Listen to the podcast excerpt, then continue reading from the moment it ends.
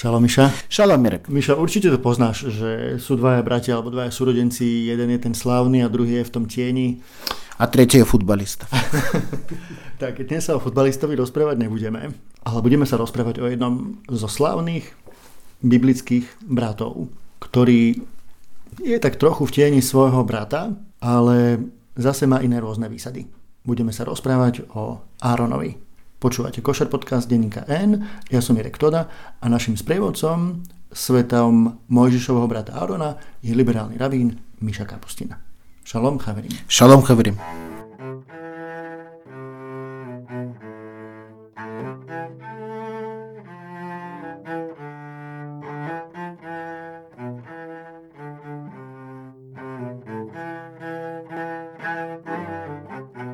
No, Miša, čo ťa napadne, keď poviem Áron? Respektíve Áron? Ten, kto sleduje pokoju, lebo o ňom je napísané, že on bol v hebrejčine to sa volá Rodev Shalom, doslovne ten, kto prenasleduje pokoj. Čiže to bol taký, jak to nazvať, taký flegmatík, taký pokojný, vždy chcel hľadať zmier, nikdy sa nenahneval. Áno, ten, ktorý chcel zmieriť strany, ten, ktorý chcel, aby veci sa ukľudnili, Hej, a obyčajné podobní ľudia sú výborné, výborné prostredkovia.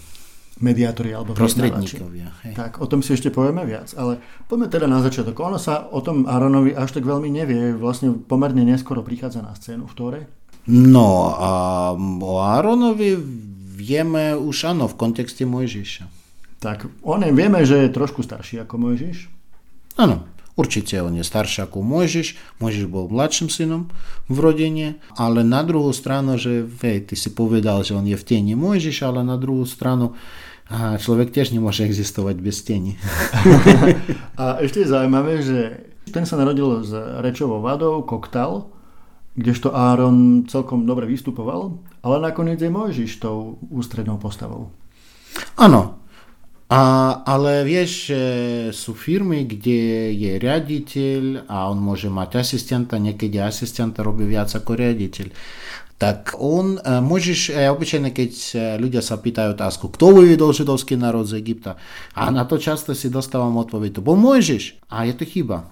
Boh vyvedol židovský národ z Egypta, vlastne riadil ten exodus, ale úloha Mojžiša bola byť riaditeľom, menedžerom. Môžeš bol dobrý menedžer, no relatívne dobre zo pár chyb on tiež urobil. Vlastne, a kto bol Áron? Áron bol jeho hovorcom. Bol jeho hovorcom, bol tým tak, aj takým tým uzmirovateľom, že keď Mojžiš eh, väčšine nespokojných židov utekajúcich z Egypta sa snažil upokojiť, tak Áron bol ten človek, ktorý ich upokojil. Áno, Áno, a vieme, že vtedy, keď Mojžiš bol roznevaný, bol možno impulsívny a bol, vtedy, keď on bol roznevaný, mohol, si urobiť, mohol urobiť chybu alebo mohol to ukázať svoje, svoj hnev pre ostatných. A Áron to neukazoval. No a čo je ešte zaujímavé pri Áronovi, na základe vlastne potomstva, kto pochádza z tej Áronovej línie, Áno, to sú koeni, lebo on bol prvým veľkým kňazom. Mám povedať, že jeho život bol komplikovaný a on e, zažil smrť dvoch synov a to sa stalo kvôli ich chybe, to sa nestalo kvôli jeho chybe. A vlastne... Ako chybu urobili? Oni, tam je napísané, že nepoužili cudzí oheň na to, aby urobili obetovania. A podľa komentárov a, oni urobili chybu kvôli tomu, že boli opití. Lebo neskôr čítame, že kňazi počas služby nemali by byť opití, lebo vtedy a, sa dá urobiť chybu.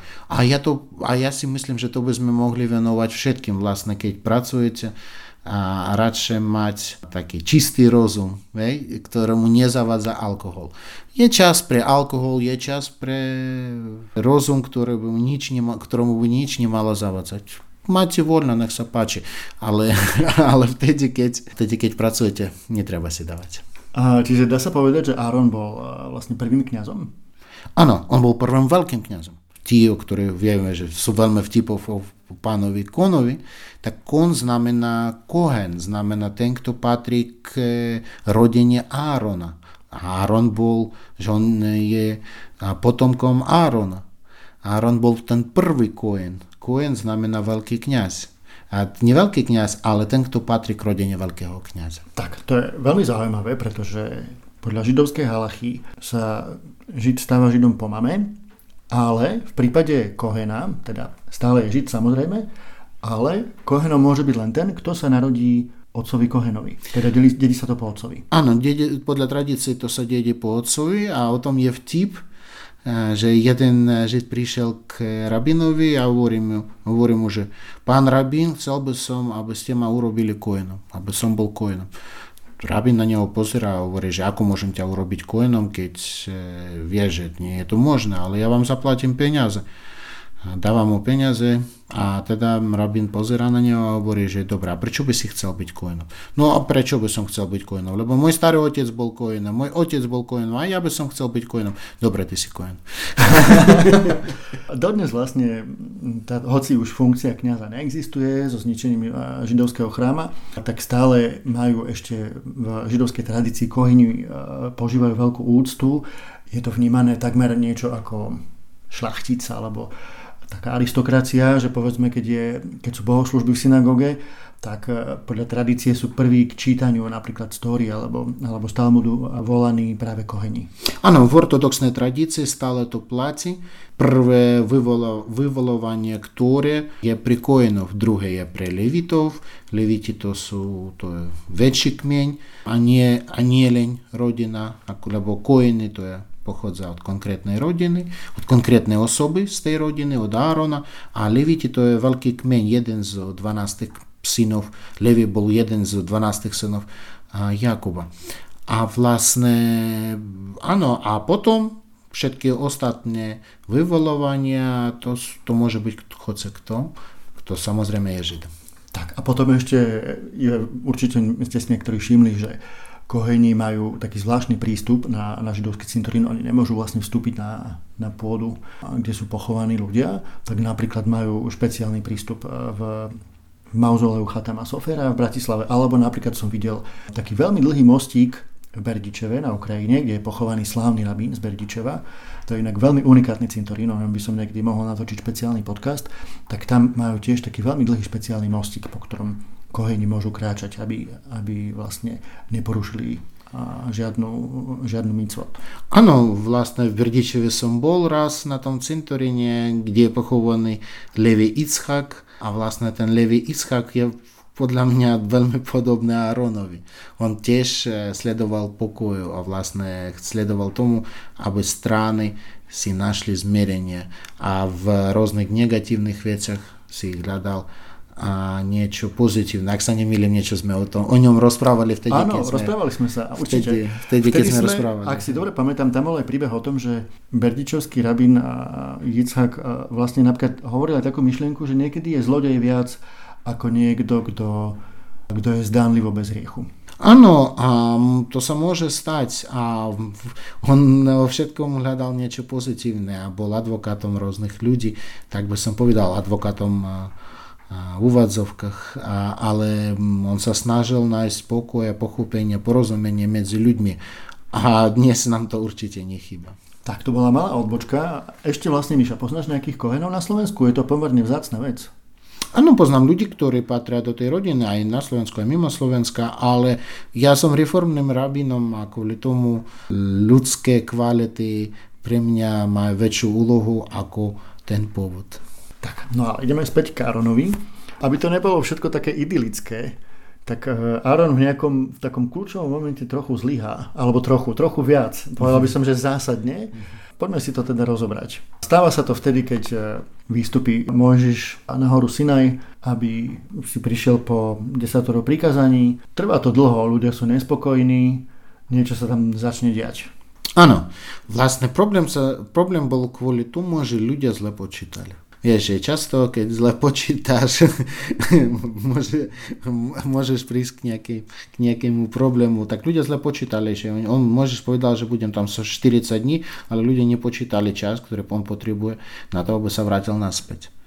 Lebo a možno nevedel, nemal dobrú skúsenosť s tým, ako chodiť po horách, ale vlastne on bol pastierom, možno mal. A ľudia, ľudia sa ho nedočkali, prišli k Áronovi a povedali, že pravdepodobne už zomrel, potrebujeme, my sme v pušti sami, bez vodcu a potrebujeme nejakého Boha, ktorý by, na, ktorý by nás riadil vmesto Boha, ktorý podporoval Mojžiša. A vlastne je to trošku primitívna psychológia, ktorá nie je veľmi pochopiteľná z hľadiska, z moderného hľadiska, ale a predpokladám, že možno vtedy ľudia si mysleli v ten spôsob.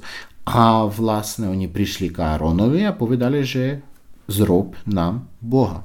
A ďalej je zaujímavé, že keby Áron chcel, aby ľudia sa upokojili. On povedal, on použil nejaké veci, ktoré by mali ich zastaviť. Najprv on povedal, že dobre, aby som stvoril Boha, potrebujem na to veľa zlata. Ľudia prišli domov a požiadali zlato od svojich žen a podľa komentára ženy odmietli od, um, dať svoje zlato na to. Teda oni použili vlastné zlato. Ukázalo sa, že muži boli marnivejší ako ženy. No, to sa môže stať, hej. Prečo nie? A vidím, že svet sa mení. Vlastne malo byť prekážku z jeho hľadiska, že oni by mali nedať to zlato a vtedy by a možno prišiel, vrátil sa by Mojžiš a všetko, všetci by sa upokojili. Ale oni donesli vlastné zlato. A neskôr dal tento zlato do ohňu a vlastne nechal to v rukách Boha. Ale v ohni to zlato stalo zlatým telom. A vlastne inak e, on nemal cieľ stvoriť to zlaté Ale spolu podielal sa na, na tej modle voči toho zlatého telaťa. No, on, on sa nemodlil zlatému telaťu. Ale bol trochu, spa, bol, dá sa povedať, že bol spolupáchateľ. On bol vedľa a my vidíme, že a vie, že keď niekto pozera za tým, že sa deje zlo a nič proti tomu nerobí, z tohto hľadiska áno, bol spolupáchateľom. No a veľmi nemilosrdný voči Áronovi je slavný židovský spisovateľ Eli Wiesel, autor inak pojmu holokaust. On sám si prežil holokaust. Doslova hovorí, že on vlastne vôbec nerozumie Áronovmu osobnému príbehu a vôbec ho nechápe a nechápe ani jeho, jeho miesto v židovských dejinách a ja prečítam malý úryvok z jeho knihy Príbehy o dôvere. A tam teda Elie Wiesel píše. Ešte menej však chápem muža, ktorý bol v Mojžišovej neprítomnosti ich nespochybniteľným vodcom. Árona, prvorodeného syna rodu. Ako sa mohol pridať k? A prečo k tomu došlo tak rýchlo? Ani proti tomu neodporoval činom ani slovom. Keby sa im aspoň snažil zabrániť v ich počínaniu, stlmiť ich nečisté načenie, Keby sa pokúsil celú vec zdržať a preťahovať, využil čas na premyslenie, na poradu, zmobilizoval spojencov a po nejakú dobu, po nejakej dobe by poprosil nebesa o pomoc a zázrak, o rýchly Mojžišov návrat, lenže nič také sa nestalo, píše Eli Wiesel. Áron nechal všetkému voľný priebeh. Okamžite vzburil, akceptoval a nepodnikol nič, aby ju zastavil. Ako si vysvetliť túto povahovú vadu, tento etický nedostatok u budúceho veľkňaza Izraela? Lepšie povedané, ako si vysvetliť, že si svoju posvetnú funkciu zachoval aj do budúcna? Bol mu hriech odpustený? Lenže prečo je mu áno a ostatným nie? Nepodlieha vodca vyšším zákonom mravnosti, než tí, ktorí ho posluchajú? Bolo by logické, keby bol odsudený skôr ako ostatný a prísnejšie ako ostatný. Eli Wiesel je naozaj drsňák. A to je zaujímavé, áno, a vlastne rozhodnutie, že a vlastne on prišiel k funkcii veľkého kniaza už po tých udalostiach. A ešte vtedy nebol postavený ani myškan, nič a vlastne to myškan to je ten svetostanok, a, ktorý používali v púšti ako chrám. A vlastne on prišiel k tej funkcii neskôr. Boh ho nepotrestal vizuálne, tak by som povedal podľa textu. Podľa mňa ľudia potrebujú spoločnosti, my potrebujeme ľudia ako Áron. Ja neviem povedať, že on bol indiferentný k tomu, čo sa dielo. Ale on bol príliš racionálny. Podľa mňa vtedy, keď Eli Wiesel to písal, on um, písal jeho emócie. vlastné. Lebo často emócie ovládajú našim rozumom. A, lebo my sme ľudia. A, ale vtedy, keď času času to sa deje, a nevždy môžeme to na 100% kontrolovať. Ale treba si dávať pozor. A čo sa týka Árona, on si dával pozor. On možno vedel, že áno, že môžeš sa vrátiť a ľudia sú roznevaní. Vtedy, keby sa, keby, on, keby sa on postavil proti ním, akýmkoľvek spôsob, aj slovom, alebo skutkom, možno by ho zabili. Tak a Eli Wiesel, možno keď tie emócie upadli, tak potom na konci kapitoly o Aronovi je už zmierlivejší a píše. Tradícia príčita Aronovi aj mnohé cnosti. Midraš napríklad neustále vyzdvihuje jeho lásku k mladšiemu bratovi. Žiaril šťastím, keď sa dozvedel, že Mojžiš bol vyvolený Bohom, aby oslobodil židovský národ z egyptského otroctva. Nikdy na svojho brata nežiaril. V ich vzťahoch nikdy nezavládli nesváry alebo napätie. Čiže bol dobrý brat. Podľa mňa áno. On bol a vlastne, jeho, a vlastne on nemal tie typické ambície, keď a, jednotlivec chce byť prvým a vtedy, keď ho porovnávajú s, s súrodencami a je nejaký, vlastne nejaký zápas medzi nimi, intelektuálny alebo športové, alebo čokoľvek, nejaký zápas medzi súrodencami. Často to, sa, to je tak v rodinách, a kvôli tomu nikomu v rodinách neodporúčam porovnovať súrodencov. Každý z nich je unikátny vlastne a Aaron nemal podobné ambície. On, on bol, áno, on, on nikdy nespochybnil úlohu Mojžiša. On nikdy, nikdy sa nepostavil proti nemu. Ale vtedy je zaujímavý príbeh, keď Miriam hovorila, pro, sest, ich sestra, hovorila proti Mojžišovi, on tiež bol prisutný a pritomný tam, ale tiež nepovedal nič proti tomu. To je tiež zaujímavé. A Eli Wiesel na konci píše, že, a ty si to aj spomenul, Aaron je obrazom pacifistu, ktorý je vždy ochotný pomôcť, aby nastal kľud, pokoj. Je nazývaný Ohev Shalom, Verodev Shalom, ten, kto miluje a hľadá mier. Vždy, keď vypukne spor v rodine alebo medzi priateľmi, snaží sa ho Aaron a utišiť. Objavuje sa všade tam, kde treba zmieriť rozhádaných manželov, spoločníkov, ktorí sa stali nepriateľmi. Jeho ideálom bolo zbližovať srdcia. Eli sa pýta, je to dostatočný dôvod, aby sme mu odpustili jeho zlyhanie? Bol rehabilitovaný, pretože mal odvahu zostať medzi svojimi napriek všetkému, dokonca aj vtedy, keď sa vzdialili Bohu? Neviem. Ale Eli Wiesel nakoniec píše, viem len jedno. Ak mu odpustil Mojžiš a ak mu odpustil Boh, prečo by som mal byť ja prísnejší ako títo dvaja? Dobre povedané. Áno, určite. Ja nemám pochybnosti, že úloha Árona bola veľmi dôležitá a Mojžiš potreboval vedľa seba podobnú osobu. A vlastne ťažké povedať, e, či by Mojžiš bol taký úspešný ako riaditeľ, ako manažer, keby vedľa neho nebol ten Áron. Tak, to bol príbeh Mojžišovho brata Árona, ktorým nás prevádzal rabín Miša Kapustin a my si samozrejme povieme ešte vtip.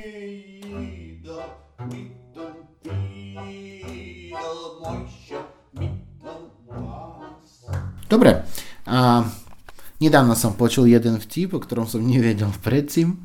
Predstavíme si, že pán Kon chytil zlatú rybu. A zlatá ryba mu povedala, aha, e, pozdravujem ťa, pán Kon. Na to pán Kon odpovedal, pozdravujem ťa, zlatá, zlatá ryba, no vieš, ako to funguje, mám požiadavku, požiadavky, ale na tomu ryba odpovedala, vieš čo, veci sa zmenili, pravidla sa zmenili. Máš iba jednu požiadavku, ale musíš vedieť, no ty, ty si pán kon, samozrejme ty si žid, tak o čom by si nepožiadal, tvoji nepriatelia, všetky antisemity si dostanú dvakrát viac. Čo na to povieš? Stále máš požiadavku. Určite, povedal pán Kun. Ja, ja by som chcel, aby si splnil moju požiadavku a požiadavka je v tom, že prosím si tlak 120 na 80. tak to bol dokonca vtip s Kohenom.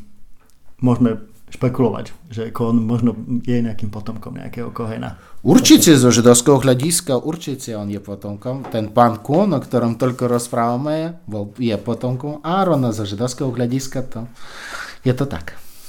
Tak a ja mám taký príbeh z knižky Karla Poláčka Židovské anekdoty. Náboženská obec v Libochoviciach hľadala Šámesa Prihlásil sa mladý muž. Rabín sa na neho pozrel, celkom sa mu pozdával. Vyznáte sa tiež v bohoslužbách? Zisťoval. O, či sa vyznám, rozprával mladý muž sebavedomo. Poznám všetko, písmo poznám, Talmud som preštudoval, bohoslužby mám v maličku. Nie nič, čo by som nepoznal. To je dobré, zaradoval sa rabín. Ste prijatí. Podpíšete mi zmluvu? A ojvej, vykríkol mladý muž. Neviem písať. A potom ľutujem, povedal rabín. Šámesa, ktorý nevie písať, nemôžeme potrebovať. Mladý muž bol smutný a odišiel do sveta. Dal sa na obchod. Pretože bol veľmi čulá hlava, dosiahol to až na finančného magnáta, pred ktorým sa skláňali korunované hlavy. Staručky zemepán ho menoval šlachticom. Dvaja páni vo fraku mu priniesli menovací dekret k podpisu. Novopečený šlachtic mienil, že by to mohol podpísať jeho tajomník. Páni mu však povedali, že to nejde, že to musí byť podpísané vlastnoručne. Ale ja neviem písať, priznal sa bankér. To nie je možné, vykrikli páni. Ako to, že nie je možné? Keby som vedel písať, mohol som byť dneska šámesom v Libochoviciach. Hej, hej, hej, je to klasický židovský vtip, hej, veľmi, veľmi dobrý. Tak, počúvali ste Košer podcast denníka N a vám všetkým želáme pekný týždeň. Šavuatov. Šavuatov.